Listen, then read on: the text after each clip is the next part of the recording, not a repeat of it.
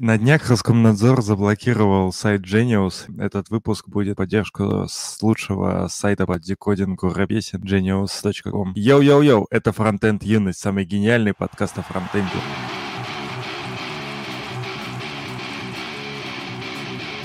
I better see some crazy shit going on.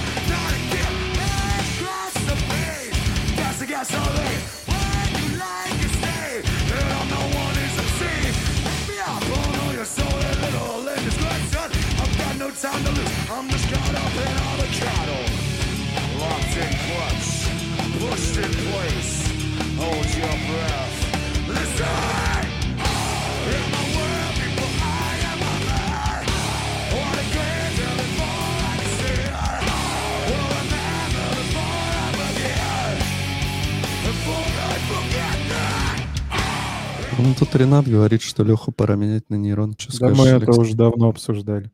Я, я реально чувствую себя жутким снобом, когда куда-нибудь прихожу, ну, в сферу обслуживания, и такой, типа, бля, ну вот реально этих людей всех можно поменять. И особенно вот на раздаче, когда еды, типа, человек, который, блин, просто берет э, и достает там пюрешку и мясо, и вместе их кладет на тарелку, а потом тебе дает и вбивает стоимость, ты прикладываешь карту, он тебе дает чек, мне кажется, это вполне программируемо. Нас тут вот, кстати, спрашивают про Дмитрия Малахова, кто это такой. Не ну, пару вот... лет назад, наверное, да, или, ну, или даже больше, хрен его знает, сколько мы там уже подкаст записываем, может, и больше. Был такой классный чувак, который нам каждую неделю засылал донаты, и каждый следующий донат был больше, чем предыдущий. И иногда он там засылал нам, ну, прям какие-то очень хорошие суммы, нам было очень приятно. А потом Дмитрий Малахов исчез. Вот так вот. Каждый отдельный донат, он был больше, чем обычно присылают до сих пор, да, и он был больше предыдущего. И угу. получается, они были...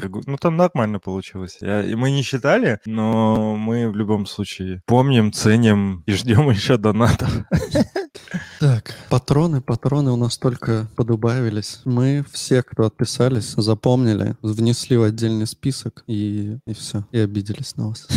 Кстати, вчера произошла очень странная штука. Я так и не понял, кто виноват. Короче, у меня был запущен WebStorm, был запущен терминал, в нем был запущен, э, ну, типа две вкладочки, в одной Webpack, ну, Create React App, типа стартанул приложеньку, а в другой вкладочке я сделал npm install, просто UI-библиотечку обновил. Все начало жутко лагать, видимо, выжрались все ресурсы, но вот это вот, знаете, открываете шторм, и там вот uh-huh. такой кру- крутится разноцветный кружочек, и в итоге ресурсы начали выжираться, выжираться, потом бах, такой экран, короче, с такой кучей всякого дерьма, там посередине такая полосочка табов из хрома, а все остальное типа такое красно-зеленое, такое вот.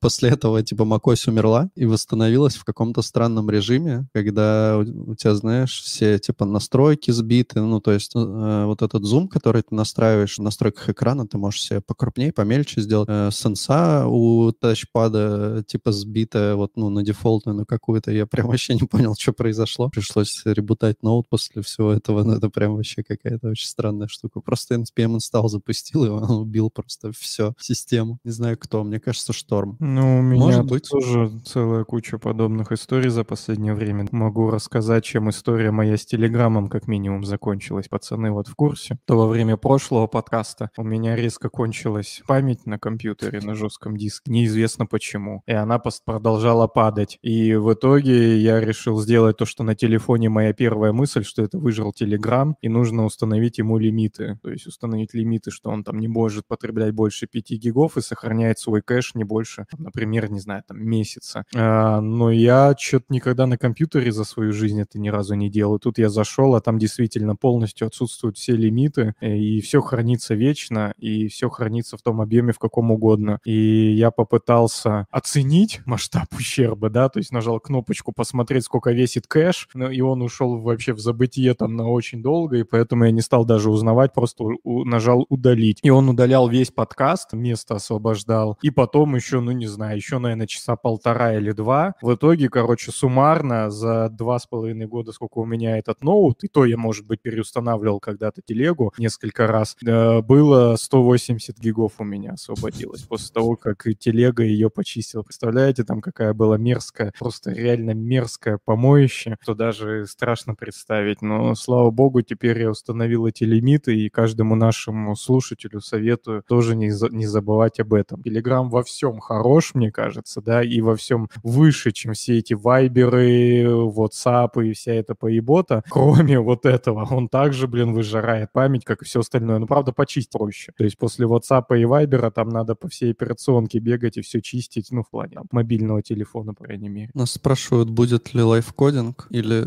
я опять зря проснулся. Иван, к сожалению, зря ты проснулся. Ну, не зря, ты можешь э, послушать наш э, лайвстрим и заодно заняться какими-нибудь полезными делами э, с утреца, это отлично. А я думаю, что когда у нас будет лайфкодинг, мы э, заранее об этом везде расскажем, там в Твиттере, в чатике, там везде, короче. Не пропустите. Но Вот. чтобы такого, оказывается, не случилось, напоминаем, что мы собираем на гитхабе и темки, и Да. с гостей, еще и темы для лайфкодинга, поэтому залетайте к нам на гитхабовский репозиторий, где у нас это все лежит, и предлагайте, что вы хотите за лайфкодить. Точнее, что вы хотите увидеть, что мы лайфкодим. Расскажу еще темку, вдруг опять же кто-то из слушателей тоже сталкивался с этой проблемкой, что одновременно у меня возникла другая проблема. Докер Desktop постоянно каждый день пишет о том, что чувак, я хочу обновиться на версию 3.5.2, а у меня 3.5.1. И он прям во время встречи, то есть у меня идет демо, например, он просто нахер все мои экраны как бы скипает и кидает на, на, на главный там супер десктоп, где, мол, типа, я хочу обновиться. И ты такой, блядь. И он так делает каждый день, и даже бывает что-то несколько раз в день. Я не знаю, от чего это зависит. Но суть в том, что я ему нажимаю install and restart. Ну, то есть, чувак, делай все, что надо. Какие проблемы, я за. И он ни хера не делает после этого.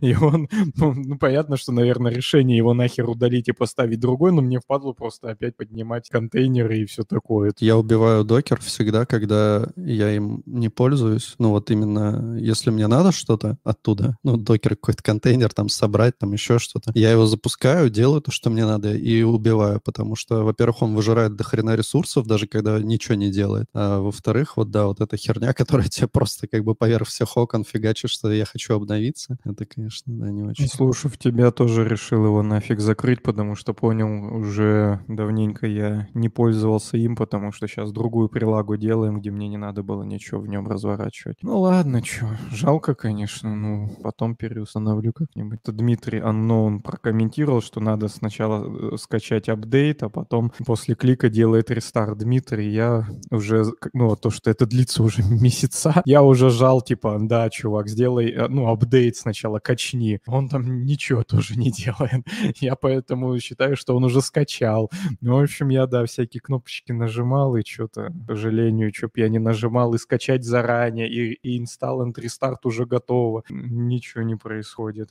Да, вот с бросом переустановки. Мне кажется, у меня уже была подобная проблема. Я реально просто удалял докер и ставил заново. Невеликий, понятно, геморрой, и не огромное у меня там количество контейнеров, которые э, уже преднастроены, и всегда я хочу, чтобы они крутились. У меня там Redis инстанс, еще какая-то херня типа кейклока. Да ну, какое-то время вообще просто тупо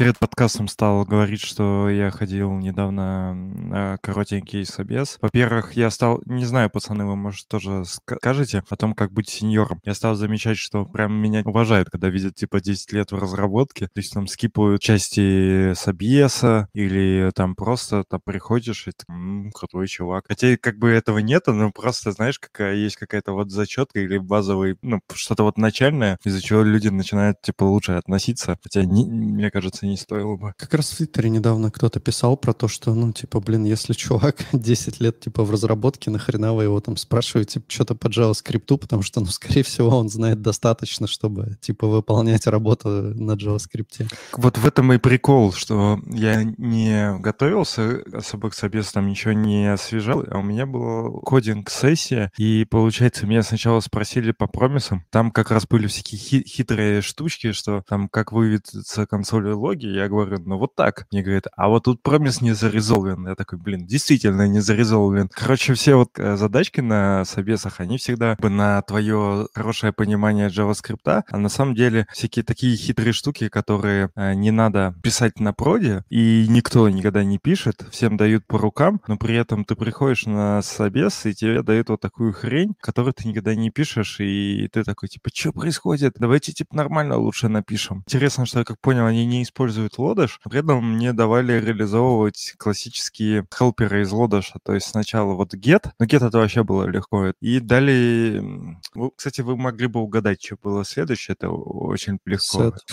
Не-не-не, карирование сделать. М. И в итоге, а я, я ж, я не помню, я то есть такой, бля, я же типа три года назад, э, когда ходил ВКонтакте совеситься, я типа подготовился, и я знал три способа, как написать карирование. А сейчас типа вообще не помню, я такой сижу, ну в итоге еле-еле его написал, там что-то вспомнил, вообще в голову ничего не лезет, потом оно не работает, я типа, так, все равно не работает, я начинаю просто консоль логи, ну знаешь, начинается настоящая разработка, начинаю консоль логи через, э, ш- ну, через строку выводить, понимаю, что там что-то не так, ну, короче, реально как вот показал, как я работаю в действительности, отдебажил все это дерьмо, понял, что там контекст перезаписывается, там переменные теряются, всякое такое, все это поправил, но прошло часа полтора, И тебя не взяли. ну, в итоге, да, ну, потому что... Потому что карирование все пишут абсолютно каждый день. Одним из трех способов, которые ты раньше знал. Иногда второй способ используют, а иногда первый. И, а бывает и несколько раз в день его используют. Поэтому, если ты не написал карирование, то, блин, конечно, что-то сказать еще. Во-первых, Ренат говорит, Леха, что такое промисы? Проходит полтора часа. Да-да-да. Но это... Это... Ну ладно, понятно, давайте Это... следующий Ну, вопрос. эм, ага. Саня готовится к, собеседовать.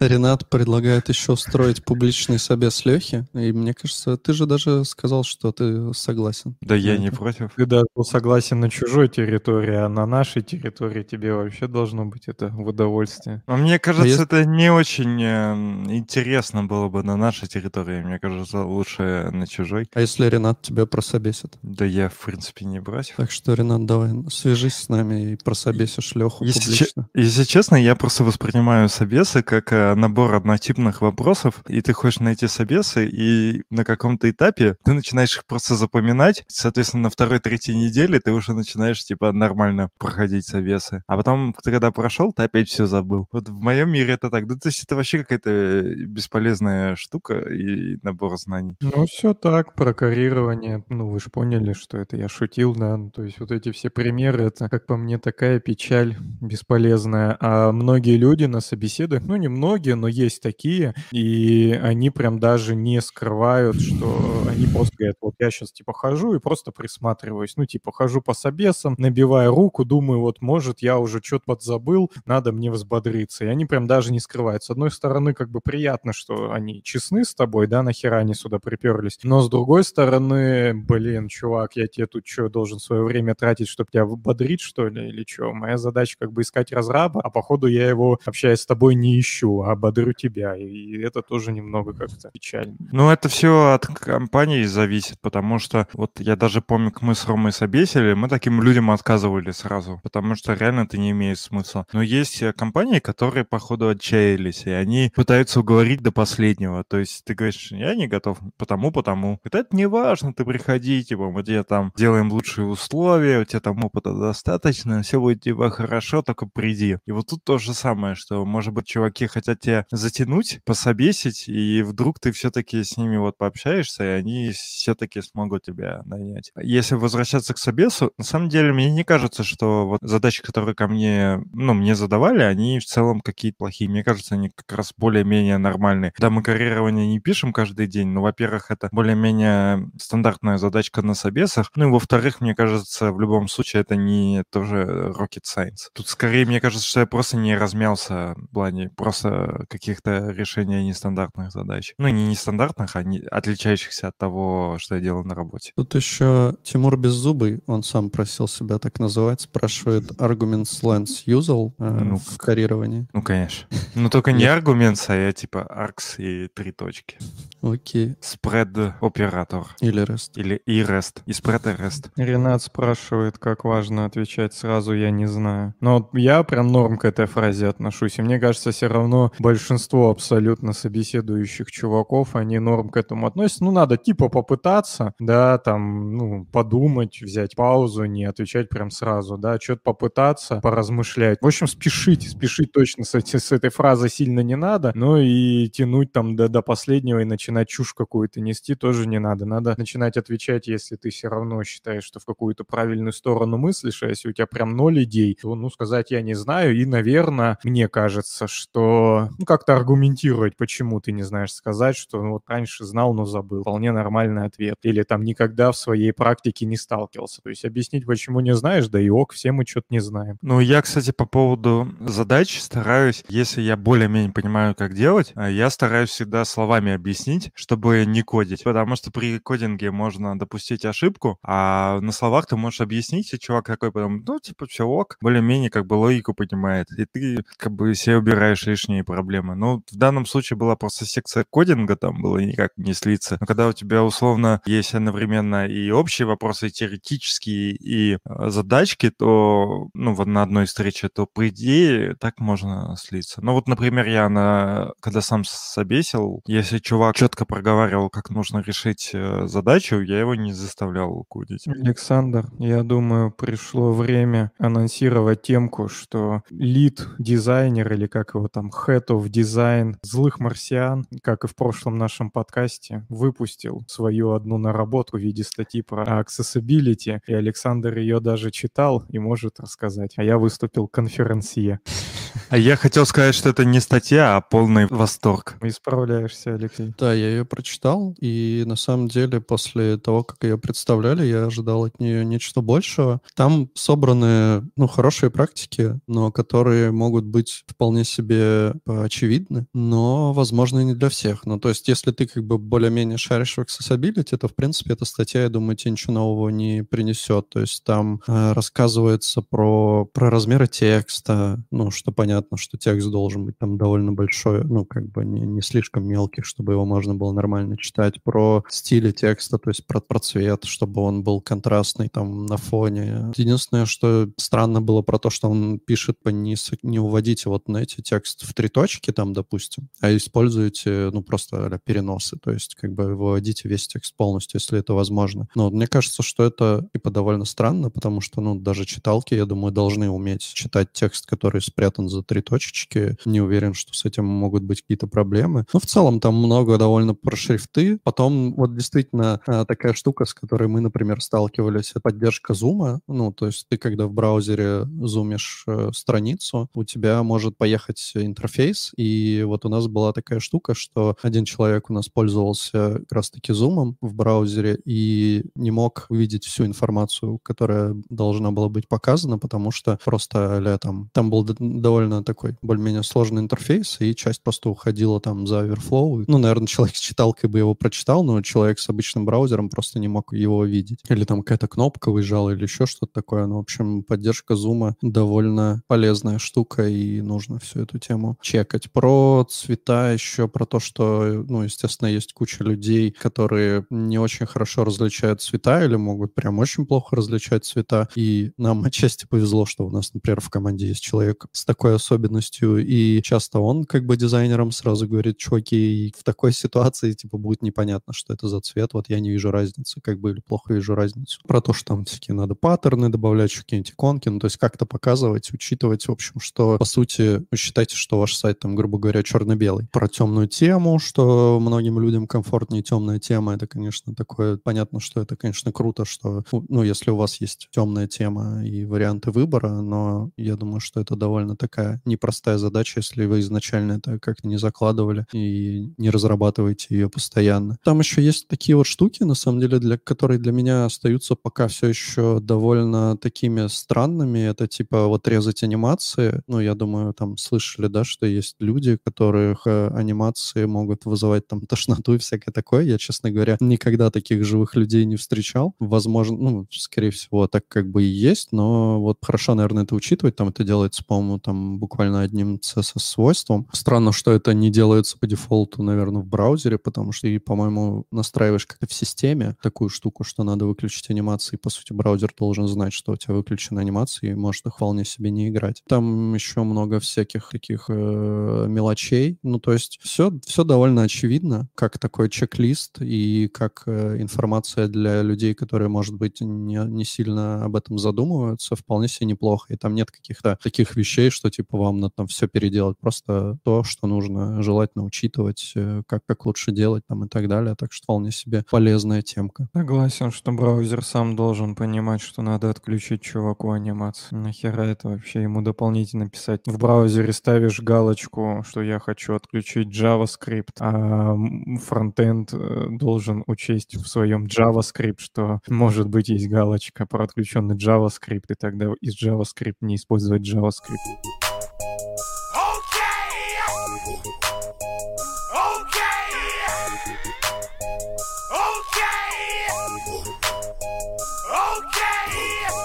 Нам еще Эндорфинейр говорит, что эти люди, мы их не встречаем, которых тошнит от анимации, потому что они умерли от анимации.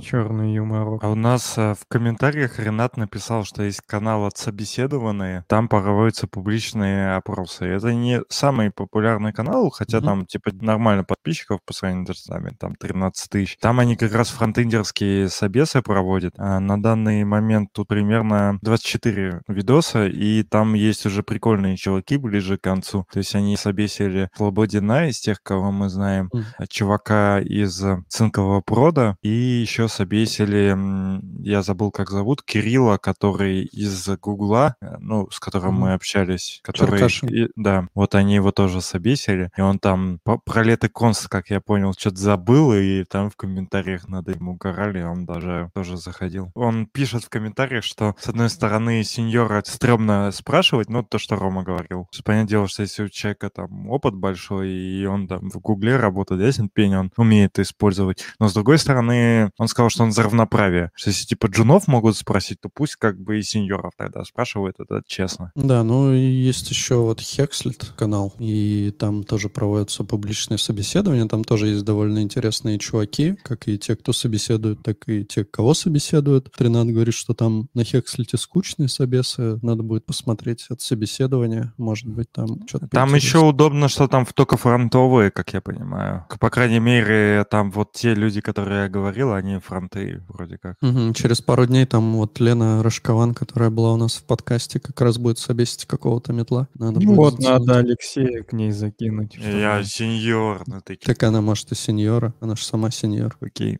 На самом деле интересно, я никогда не смотрел полные э, собесы. А вы смотрели публичные вот собеседования? Угу. Интересно, угу. от этого польза есть? Ну, вот ты тебе самого что-то откладывается, чтобы потом Я думаю, что есть, проще. кстати. Мне кажется, норм тема перед собесами, ну, если ты собираешься куда-то собеситься, посмотреть публичные собеседования, потому что, во-первых, э, ну, какие-то вопросы там могут быть интересные, плюс э, разбор там этих вопросов, ответ на эти вопросы, то есть ты как бы уже будешь знать, грубо говоря, там, что отвечать, ну, или хотя бы в какую сторону думать. И плюс еще ты будешь, наверное, видеть как бы реакцию на какие-то определенные ответы, и, кажется, кажется, что это может быть реально довольно полезно. Конечно, понятно, что все зависит от людей, от компании и так далее. Кому-то там нормально, например, что ты скажешь, типа, я не знаю, да, а кому-то, наверное, будет не очень. Кстати, блин, вчера же чувак рассказывал про то, как он собесился в Сбер. Вы видели этот тред? Есть еще такой чувак, Тупица, забыл, как его зовут. Может быть, э, мы его позовем в гости. Мне кажется, что было бы интересно с ним поболтать. Можете найти в Твиттере, он борется за высокие зарплаты, правильные собеседования и всякие такие штуки. Довольно интересно. И вот он репостнул чувака, который писал про то, как он ходил собеситься в Сбер. И чувак говорит, что в самом начале был такой диалог с HR, зарплаты не обсуждаем, организационные вопросы тоже не обсуждаем. Вот, он спросил, почему, и мы сказали, смотрим только на ваши компетенции. Потом чувак с ним весь собес общался на «вы». Собес еще состоял из того, что ему дали какой-то адский говнокод на реакте с редаксом, в котором была сделана какая-то специальная ошибка дикая с какой-то бесконечной там вложенностью в стейте. И ему сказали, типа, давай исправляй. Он там задавал всякие вопросы насчет того, что является там правильным решением, да, чтобы у тебя все заработало или чтобы там была, типа, нормальная структура или еще что-то. Чувак там вообще его, я так понимаю, игнорил. Плюс он там ответил, говорит, на все вопросы по JavaScript, говорит, ответил хорошо, типа, все это знал, там, все такое. И в итоге там в конце его спросили, есть ли у тебя какие-то вопросы, он сказал, что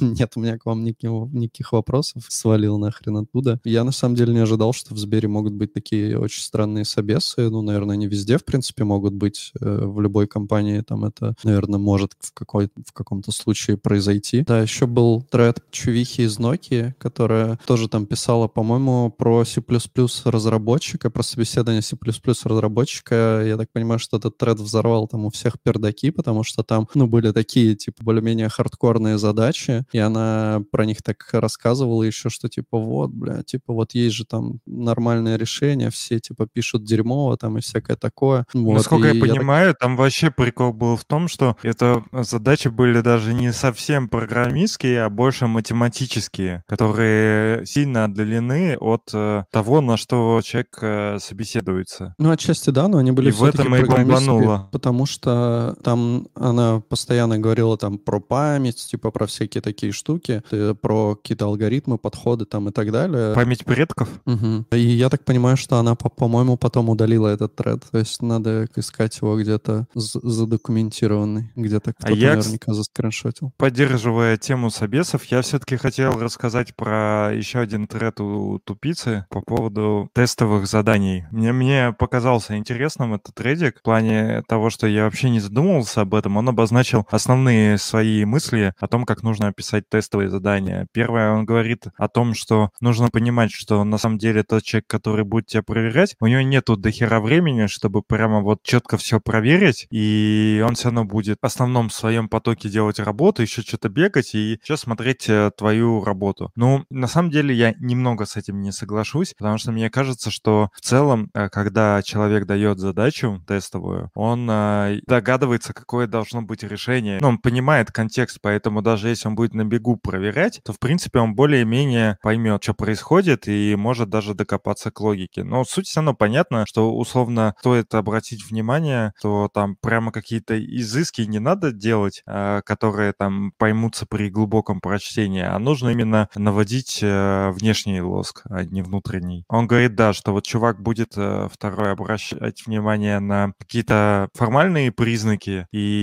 если ничего не цепляет взгляд в этом коде, то типа он скажет, что все ок. Как раз у меня вот так было, когда меня в злые марсиане собесили, ну точнее, Ситник смотрел мой код, и условно я один раз использовал лодыш, потому что, ну там get условно, и он такой говорит, это что за херня, ты подтянул библиотеку ради одного метода, или там jQuery подтянул ради поста, и он такой, это типа дерьмище полное. Вот как раз таких штук нужно избегать, которые к первого взгляда заметны. Еще говорит, что тестовое задание сложнее делать, чем а, работу, потому что больше нюансов, и мне кажется тоже. Ну, условно, на работе есть всякие конвенции. Вот мы, например, решили, что у нас не всегда комментарии обязательны. То есть мы сейчас не так много комментариев пишем, можем вообще там какие-то методы не покрывать. А, соответственно, если на собесе ты не покроешь, то это как раз вот базовый какой-то признак, где могут сказать, чувак, а что-то мы здесь не поняли, где комментарий. Четвертое, ну, важная мелочь, что не писать код в одном файле, даже если размер кода 50 строк, что лучше все раздробить как можно мельче, чтобы у проверяющего не было возможности доебаться, что ты не умеешь декомпозировать и все. Просто разбиваешь файлы, на файлы не думаешь о декомпозиции, думаешь о файлах, а чувак думает, что ты умеешь декомпозировать. Изи. Второе, да, пишет, что обязательно нужны юнит-тесты. Это тоже, да, смешная штука, потому что, в принципе, их то пишут, то не пишут, и вполне вероятно, что я вот сколько собешусь, точнее, не собешусь, я разговариваю, как в компаниях устроено, очень часто не пишут вообще тестов, э, нет тестировщиков, э, или там один какой-нибудь тестировщик на кучу людей. При этом в тестовом задании все равно нужно написать юнит-тесты, хоть они проверяют какую-нибудь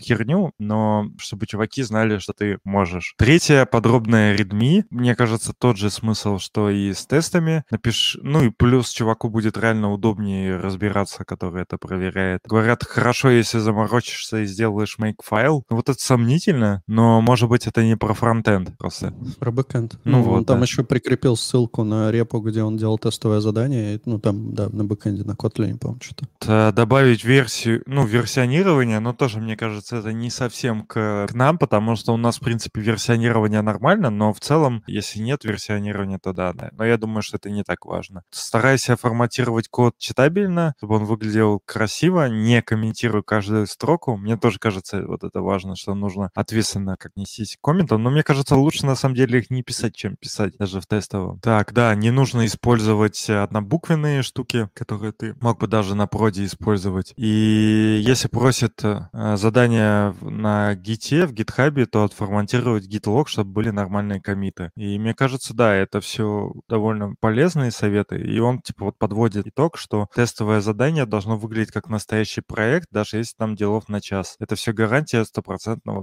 прохождения. Еще у меня была какая-то мысль, как раз когда мы говорили про версионирование make-файла. Андрей Мелехов давно затирал, что у тебя в проектах, особенно в современных, должна быть э, конфигурация для сборки всего этого дерьма. Диск должен формироваться. То есть, если у тебя весь код там на TypeScript, там хуё-моё, там все сделано, ты все написал четко, но должна быть возможность поставки этого и запуска. Ну да, в идеале там, например, Dockerfile и инструкция, там, что туда, может, надо прокинуть там и так далее, чтобы ты мог просто там, грубо говоря, сделать docker build, docker run и запустить свою приложеньку в таком окружении. И еще, мне кажется, нормальная тема для, опять же, фронтендеров, что на GitHub Pages выложить, чтобы это посмотреть. То есть для фронтов, если это реально верстка, то обязательно, чтобы человек мог посмотреть. Это вообще тупняк. Ты типа делаешь собес, ну, задание, которое тебе не сказали, что его можно посмотреть, ты не делаешь. Так, давайте пока еще по комментам пройдемся. Вот еще говорят, что есть япамовский канал на ютубе Мафрандом, где есть типа тоже классные собесы. Я его открыл, там довольно много видео. Я что-то не знаю, может там есть плейлист какой-то с собесами. Ну так там дофига всяких видосов. Алекс Ап говорит, что он собесился в Сбер, был крутой собес. Э, вопрос в том, кто будет тебя собесить. Ну, в принципе, да, логично. Вот еще Хайди People говорит, что на Holy.js недавно смотрел чела, которого собесили на тех лида для приложения по проведению конференции. Вот этого, кстати, я не знаю, что такое. Это какой-то доклад был? Никто не видел? Mm-mm. М-м. Ну ладно. Можешь нам скинуть. Интересно посмотреть. Вот еще Иван нам говорит, собес в Сбер отдельный вид искусства. Полгода назад проходил, было максимально душно, фидбэк дали максимально абстрактный. Ренат спрашивает, надо ли давать э, кандидату поревьюить код, если у него есть небольшой опыт. Ну, мне кажется, что, ну, наверное, если прям небольшой, ну, можно в любом случае дать поревьюить, но просто надо давать не какую-то дичь полнейшую, а просто, ну, да любой pull request, который у вас, например, вызвал какие-то обсуждения и просто... Короче, надо давать, да, ревьюить, если ты считаешь, что это нормальная тема, чтобы человек поревьюил. Ну, решить, что мы будем вот э, давать чуваку ревьюить код и что-то там придумать, и чувак будет сидеть и охеревать, и вы тоже это не нужно. Но если реально есть какая-то интересная тема для код-ревью, ну да, или...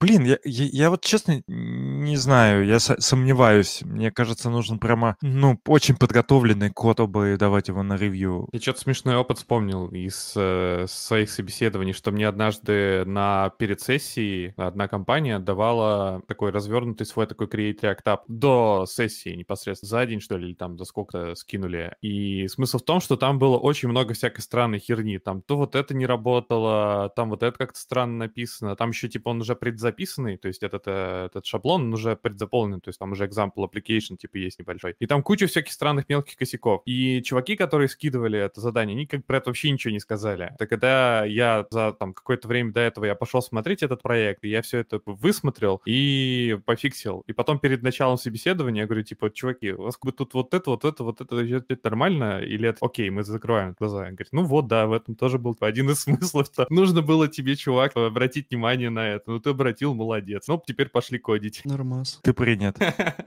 У вас типа говно какое-то, я поправил. Такой, ты принят. Ну, максимально прикольная тема с э, ревью. Мне нравится, потому что хочется с чуваком повзаимодействовать по-боевому, не просто там вопросики обсуждать какие-то вопрос-ответ формат, а по-нормальному боевому. А это либо тестовое задание, которое вы потом обсуждаете, либо какой-то лайфкодинг, либо, по сути, его ревью вашего кода фактически. И, наверное, выбирая из этих трех зол, мне больше всего кажется, что всем подойдет как раз ревью, потому что это не писать долго самому код, это не лайфкодинг, который, ну, никто у тебя за спиной не будет стоять. Субъективная очень штука, ревью. То есть э, начнется... Вот ты как считаешь, этот код нормальный, что скажешь? Нормальный. А ты скажешь, да нет, типа ненормальный. Мы же все участвуем в ревью. Это реально как бы неоднозначная вещь. Ну, нет, смотри, всегда на ревью есть вещи, которые прям всем очевидны будут. Например, вопросы про перформанс, если у тебя там какой-то охренительно сложный код, на это внимание обратить точно надо будет. А всякие вещи, типа что, ну, например, про стиль написания. Саня, вот ты за бугром работаешь, в, на, в нормальной компании работаешь теперь не вот в этой России, а в Европе. У вас на код-ревью пишут про, про перформанс в нормальной стране, да? У нас просто не пишут, я не знаю. У вас пацаны нет, пишут подожди, про... Подожди, ну просто я, я full stack, и я бэкэнд код тоже пишу, и на бэкэнд код как раз-таки тоже внимание обращаю осторожно в плане перформанса точно, потому что, ну, во-первых, ко мне по-любому как бы более внимательно относятся как к такому full stack у, а не конкретному бэкэндеру, э, к моему коду более пристальное внимание. И в целом, если есть вопросы про перформанс какой-то, они задаются. Просто у нас как-то не возникает особых проблем. А на фронте, э, скорее всего, просто меньше таких нюансов. Ну, все равно они есть. Вот недавно, кстати, у меня была как раз история, когда я отправил pull request, мой коллега мне такой говорит, типа, «А давай вот эту функцию, которая возвращает, ну, короче, он обходит какие-то элементы данных и возвращает два разных типа сущности в объект. Он говорит, ну, типа, не круто, потому что они, ну, получаются у тебя, типа, связаны, и, ну, и вообще в целом, ну, аля, каждая функция, да, должна там, если она что-то возвращает, ну, скорее всего, она должна возвращать что-то там более-менее конкретное, а не два набора разных сущностей. Ну, типа, выглядит немного странно. И я с ним как бы согласился, но там проблема в том, что эта функция, она, по сути, делает обход по неизвестному количеству элементов. Ну, то есть там может быть, например, 5000 элементов, там, не знаю, 10 тысяч элементов. И на фронте обходить там, не знаю, ну, то есть можно обойти один раз их, а можно обойти два раза их. И архитектурно было бы правильнее обойти два раза, как бы, ну, в плане того, что если мы там на структуру кода э, закладываемся, да, а по перформансу, ну, лучше сделать это один раз в одной функции, там, грубо говоря. Ну, все-таки решили, типа, оставить как есть, потому что, ну, вот эта задача реально была как бы с учетом перформанса на клиенте. 5000 элементов, это нормально. Ну, бывает. Все эти данные отрисовываются, и тебе нужно еще по ним собрать какую-то информацию. Так что так бывает. Кто-нибудь за Ярн расскажет? А надо? Мне кажется, да. Там же, типа, все, топ-тема. Кто-нибудь читал, типа, что нового-то появилось? Ну, я вот глазами пробежался в свое время, но что-то, если честно, то как будто и ничего особо интересного там не появилось. То есть нету какой-то киллер-фичи, за которую у тебя глаз цепляется, и ты такой, вау. То есть общие какие-то слова, что там заимпровлено то, заимпровлено это. Ну и на этом все. Как по мне, может быть, я что-то про пропустил, но ничего особо такого не заметил. Киллер Ну что, говорят, появилась поддержка поля экспорт. Это вроде бы для, типа, для импортов, да, такая какая-то штука в пакетже Sony. Не знаю, может, Саня в курсе, что там в пакетже Sony Exports. Это или для сборки что-то.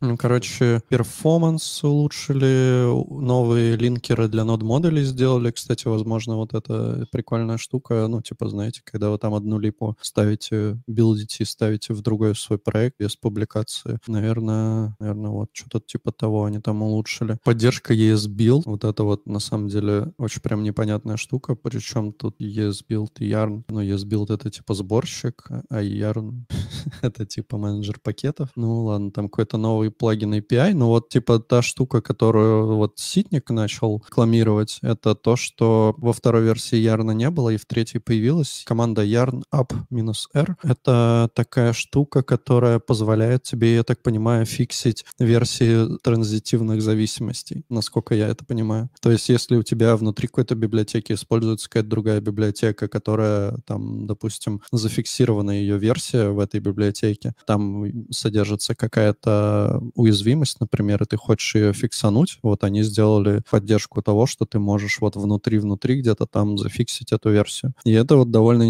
интересная как раз штука, и вот таких вещей, например, в NPM там не хватает. Мы не так давно, кстати, об этом говорили, mm-hmm. думали, что вообще с этим всем дерьмом делать. Как бы не было, я так понимаю, никакого решения, кроме как Yarn 1, видимо, использовать. И вот теперь появилось решение Yarn 3. Так что не такое, что оно бесполезно, есть там какие-то прикольные фичи. Да. Еще Ярна прикольно, на самом деле, несмотря на то, что вот, например, мы используем по-прежнему первую версию, а вторая, третья далеко так бы ушла вперед. У них есть всякие стра- странные такие угарные штуки типа плагинов. У них можно писать там кастомные резолверы версии пакетов, как они будут вечиться и прочие три штуки. PNPM как бы он живет и здравствует. Но мы, кстати, не знаю, не встречал проект, которые живут на этом. Интересно было бы у слушателей, может, узнать, у кого-то есть опыт использования PNPM ученым. Вот так, да, прикольная тема.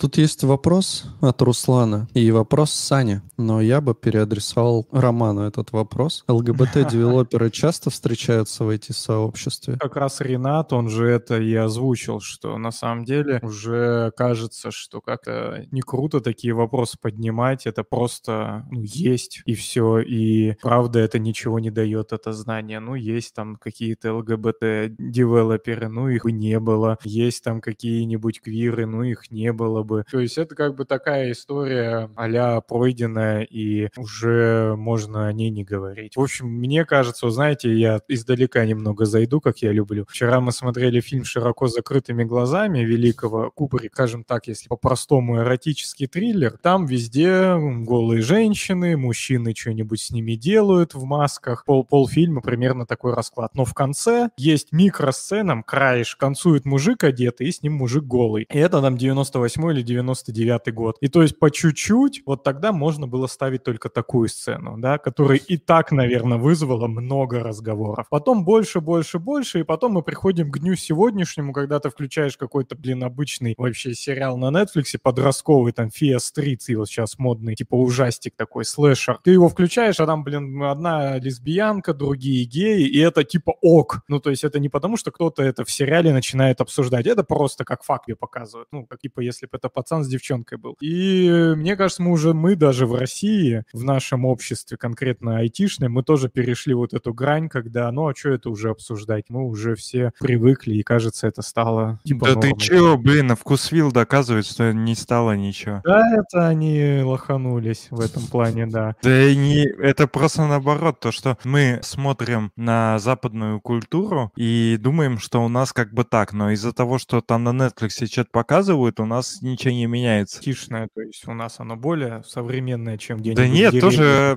Да блин, а как, как это ж те же самые люди, на самом деле, что и живут в основном в России. Они общаются с непрограммистами и так далее. Ну, я есть, нет, э, если- потому что я, в общем, по себе сужу, но я не общаюсь с такими, я общаюсь только в нашем околотке. Понятное дело, что процент современных взглядов больше, чем просто в обществе, но все равно, мне кажется, за 50% гомофобов, я думаю, у нас есть. Мне показалось, я не очень точно донес свою мысль, еще точнее сейчас донесу. Потому что вот э, Шихман, да, которая «А поговорить», вот я Сане об этом вчера рассказывал, к ней приходил Житковский, есть такой чувак, он не позиционирует себя никак, ни как гей, ни как трансгендер, ни как кто, а в этом и фишка, да, он просто, ну, любит краситься, там у него длинные волосы, красит ногти, там на каблуках ходит, но в целом он не трансгендер, никто просто, ну, мужчина, да, то есть его ориентация вообще неизвестна. И она ему тоже задает из разряда, ну, я не помню точно вопрос, но какой-то вопрос вот в лоб, считаешь ли ты себя геем? Он говорит, блядь, что у меня это спрашиваешь? А если бы ты у женщины брала интервью, ты бы спросила, считает ли она себя лесбиянкой? Или у мужика какого-нибудь, ну, я не знаю, там, Хабенского, ты бы спросила, считает ли он себя геем? Ну, типа, почему ты у меня спрашиваешь? Потому что я э, с длинными волосами и крашу ногти, поэтому ты у меня считаешь, нужно спросить, считаю ли я себя геем, ну, типа, по внешнему виду просто суть. Вот я примерно про это. Несовременная тема. А, мне кажется, лицемерие, с другой стороны. Ну, а Да, что я хочу... тебя, Алексей, спросить. Вот ты выглядишь как нормальный гетеросексуальный мужик, ну, тебе бац, будешь везде приходить, и каждый встречный будет тебе говорить, а ты что, гей, что ли? Блин, ну как-то это не, со, не современно. Блин, если я хочу задать тебе вопрос, я задаю его вопрос, потому что ты пришел ко мне на интервью. Что хочу, то и спрашиваю. Это и отличает хорошего интервьюера нет, не что хочу и спрашиваю, как мне кажется. А, а блин, а А, смысл ну, интервью, где я буду тебя надо спрашивать то, что ты, то, что Да ты не, хочешь, не чтобы я тебя спрашивал? А общество, Давай, может, ну, ты мне ты список не с то, что вопросами об- пришлешь, а я тебя поспрашиваю тогда. Общественно, по- как бы общественно полезную ты должен нагрузку нести. Ты должен задать те вопросы, которые будут интересны твоему зрителю. Думаешь, чувак пришел с ногтями и зрителям не интересен этот вопрос? Она как раз и спрашивает, что ему интересно. Ну, ей, наверное, да, но судя по комментариям даже в, в, в Ютубе, то как-то все согласились с ним. То есть он заагрился на этот вопрос, но все согласились, что действительно кого нахер это уже волнует. Ну просто он был интересный чувак, интересный собеседник. Ну ты прикинь, мы с тобой общаемся,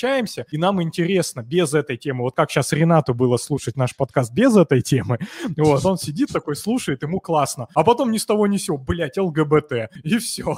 И уже он такой, ну, типа опять. В своей команде на полставки подрабатываю фасилитатором. Может, мы пойдем к следующей теме? Да, да. Да, Я не знаю, на самом деле, насколько это интересная тема, я ее смогу раскрыть как-то полезно, но просто мне было забавно, что есть тоже такой канал в Твиттере мобильный разработчик, как я понимаю, как JS Underhood, только по мобил. Каждую неделю новый чувак. И он там тоже написал э, тред про то, что словами не описать, как он ненавидит мир веб-технологий, что Тим Бёрденс-Ли придумал, э, как обмениваться научными статьями, а в итоге через десятки лет на всем этом строятся интерактивные приложения, медиа-сервисы и игры. Там здесь, понятно, цитаты, да? То есть его прям от этого бомбит, что, по сути, технология не предназначенная под подобные штуки, какие-то там стандарты, противоречащие друг другу, пишутся, количество технологий, всяких надстроек, всего вот этого сахара и костылей тоже множество. Ну и он по факту ничего тут особо прям точку не говорит. Наверное, тут только есть одно. Остальное все это просто набросы, да, что современный браузер похож на космическую станцию, там сложный, дорогой, очень неэффективный, да, в плане там вот этого рендеринга, потому что тысячу там надо каких-то штук ему сделать, пеки там CSS не разобраться и так далее. Просто общие фразы, да. Единственное тут в точку, это что используется браузерный движок, Blink, он форк веб-кита, а тот форк KHTML, который является патчем древней библиотеки р- для работы KHTML-W. Ну и так далее. Это, наверное, какая-то единственная более-менее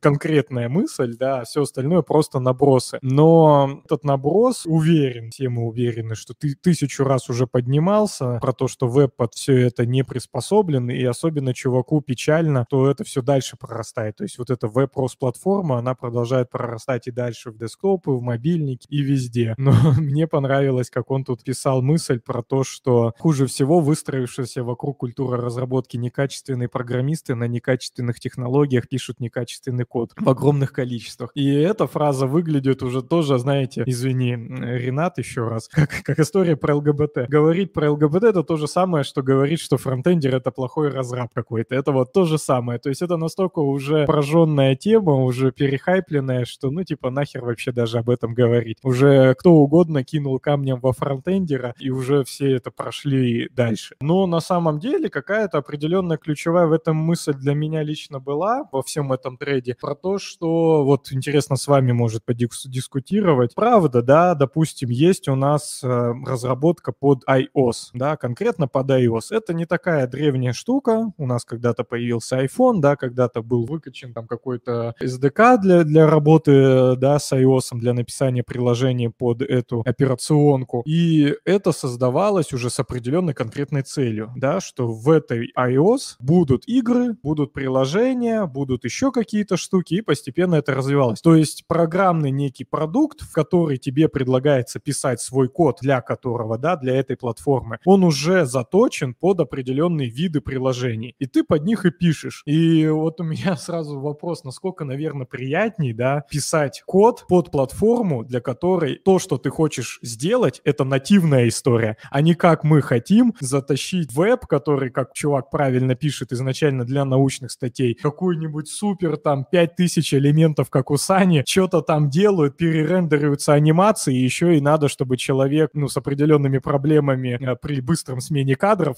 при этом не умер от эпилепсии, да? То есть вот я к чему, что интересно было бы просто ощутить этот кайф как раз разработки приложений по то, что действительно поддерживает нативно платформа. Передергивается, притом очень сильно, есть вкратце. Я просто думаю, что Саня то же самое хочет сказать. Там есть свои приколы просто. Ну, наверное, в целом-то это может быть и приятнее, но там же есть всякие штуки типа того, что, например, айфонов там тоже размеров, да, допустим, их довольно много. Тебе надо сделать, чтобы на всех вариантах экранов это выглядело нормально, чтобы учитывать вот эту вот сверху шторку, эту челку там телефона, допустим. Потому что я реально видел какие-то приложения, которые, видимо, под это не заточены, и у тебя там скрывается под нее какая-то инфа. И много всяких таких приколов, наверное, они не, не настолько, конечно, как у нас там во фронте, если ты будешь писать на чем там, не знаю, на голом JavaScript без сборок там всяких бабелей и прочих вещей, ты, наверное, там прифигеешь делать так, чтобы это везде работало. Хотя сейчас как бы уже не так много движков, чтобы какую-то разницу там сильно чувствовать. Да, еще... я постоянно чувствую. Ну, Safari, да, как бы выделяется, а по сути, ну, может быть, иногда Firefox, хотя, мне кажется, в Firefox уже никто особо не проверяет, как их сайты работают, потому что Firefox там где-то приближается к дну по статистике использования. Ты точно видел, что она прям так там опускается? Мне кажется, да. На втором месте, ну, просто это, знаете, второе место, когда 97 — это Chrome, и 3 — это Mozilla, а все остальное еще меньше. А я, кстати, хотел про фронтенд поговорить по поводу современных браузеров. Вот вы как считаете, position стики нормально использовать или рано еще? Да, Мне нравится, я постоянно использую. Угу. Ну, мне кажется, что его нормально использовать, потому что он а, хорошо деградирует. То есть, а, наверное, под шапку не совсем подойдет, но в целом, если именно не хедеры футера, а какие-то там внутри уже контента, то, в принципе, э, зашибись. Потому что если это не будет восприниматься, все равно будет выглядеть нормально. Ну, я так считаю. Но если тебе нужно, чтобы стопроцентно везде так выглядело, то это, мне кажется, хреново использовать. Ну вот, э, если посмотреть, если доверять некой статье каком-то странном сайте, то в 2021 году, получается, у Chrome 64-48%, у Safari 17,9% и Firefox это 4,2%. Дальше идут всякие Samsung Internet, Opera, UC браузеры. А ты сказал, И- что уменьшается и ухудшает. Не знаю, но кажется, у Firefox какие-то времена явно была побольше доля использования. Александр, это не наезд на Firefox, это просто констатация А, того, да. что у него довольно мало пользователей, и вряд Подожди, ли это количество голословный наброс.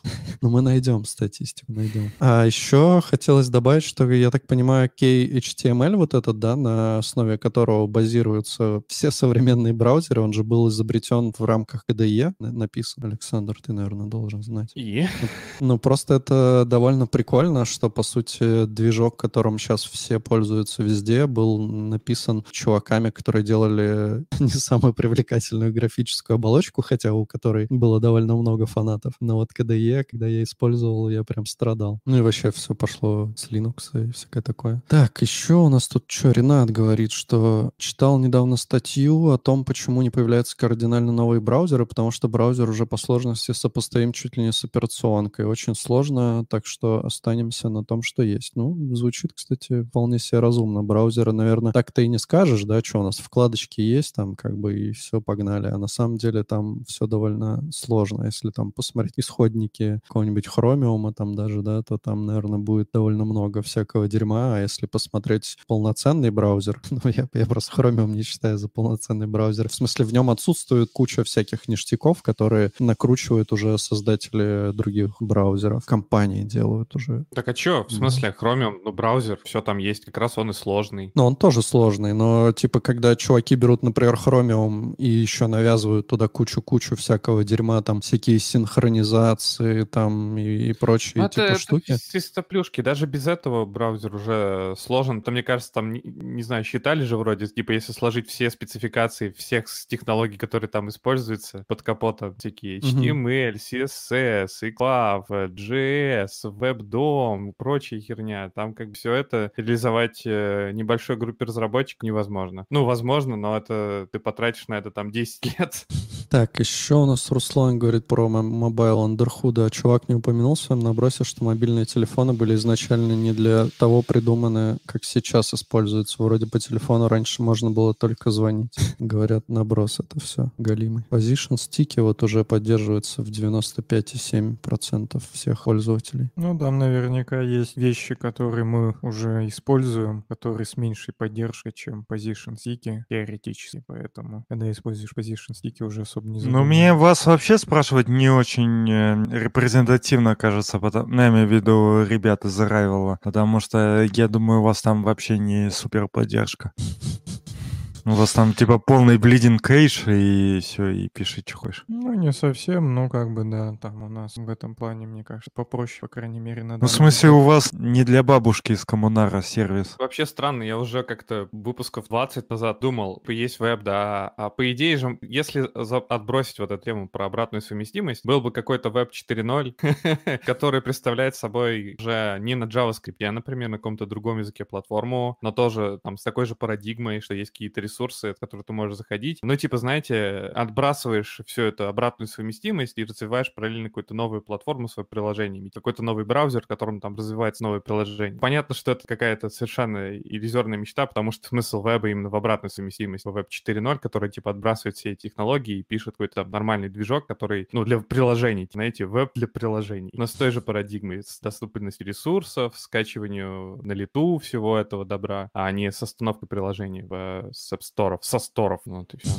Я могу единственное сказать, что я последнее время стал больше читать Твиттер, и теперь я читаю двух человек. Это подкаст «Фронтенд Юность» и Рома Пономарев. О, неожиданно я думал, Андрей, ты скажешь, что-то ты говорил, за ним следишь. Да не, на самом деле это была шутка. Ну, во-первых, я сижу чаще с аккаунта Юность. Ну, я на Рому напарываюсь, но э, я думаю, Рома не обидится. У Ромы там информативности даже меньше, чем у Андрея. Я писал за последние полгода два дня только вчера, а, сегодня, не, вчера, и про фарш я писал тред, и все. ну, то есть это было реально впервые за несколько, ну, там, 3-4 месяца. На самом деле, вот, да, я сижу только за Андреем Мелеховым и за тупицей нормальные чуваки. А остальные, да, в а Твиттере. Твиттер такое ощущение, что даже если ты начнешь что-то писать, и у тебя там, если есть там меньше какого-то определенного количества подписчиков, ты типа пишешь сам себе в основном, и на какое-то количество людей, которые постоянно тебя читают, 3-4 человека. Ну, у меня лично это общение с тремя-четырьмя людьми буквально. Ну, как общение, ожидание, пишешь, и реакция какая-то от этих людей только. В какой-то момент это становится интересно, когда ты там, на кого-то подписываешься, вклиниваешься в дискуссии, такое есть что. Так, ну, тебе же надо ввести какой-то более-менее активный, ну,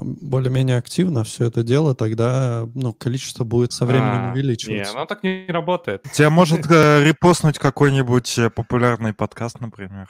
Э, тоже так не работает. Вот можно проверить просто, давай. Мы будем каждый твой твит в течение месяца ретвитить и посмотрим, насколько у тебя количество подписчиков. У меня проще аккаунт юности Не-не-не, мы же говорим о том, а, чтобы твой аккаунт продвигать. Личный бренд. Просто на это не особо времени. А, а можно а на этой неделе аккаунт фронтенд юности ведет Александр Шаронов. О, ты, кстати, это, можешь Джесс Андерхуд повести и на тебя подпишется. Ага. Да, что, серьезно? Ну, кстати, да, если ты на- нормально ведешь Твиттер, если ты ну, даже на меня подписался 6 человек, а я вообще Твиттер не веду. Надо закинуть, короче, Диме Махневу, чтобы он тебя позвал в Андерхуд. А ты вел? Кстати, ты же не вел, да, Андерхуд? Не, не вел. Рома вел, Леха вел, я вел. Ну, все, значит, пришла твоя очередь. Так, я, короче, еще хочу напомнить. Вот скину сейчас ссылочку и проговорим словами, ртом, так сказать. Есть у нас на гитхабе репозиторий, и в нем есть дискуссии, и в эти дискуссии можно нам предлагать либо темы для подкаста, либо темы для лайфкодинга, который вроде как кто-то ждет, и еще гостей, которых вы хотите у нас видеть. Так что заходите на гитхабчик и отправляйте нам свои мысли. Ну, все. Всем пока. Всем пока. Всем. Спасибо. Хорошего дня. Пока.